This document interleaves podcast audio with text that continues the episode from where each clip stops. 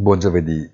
La Banca d'Inghilterra si vede costretta ad intervenire acquistando gilt e facendone calare in poche ore i rendimenti di quasi mezzo punto percentuale.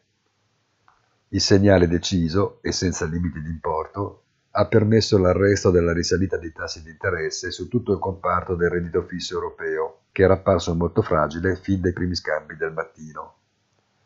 Il mercato azionario si è risollevato, quello dei cambi in parte, ma resta schiacciato da quella che ormai sembra un'insostenibile forza del dollaro, tale da riportare in auge l'accordo del Plaza dell'85, quando venne concertata la più grande azione per determinarne il deprezzamento forzato nei confronti delle allora maggiori valute. Buona giornata e come sempre appuntamento sul sito easy-finance.it.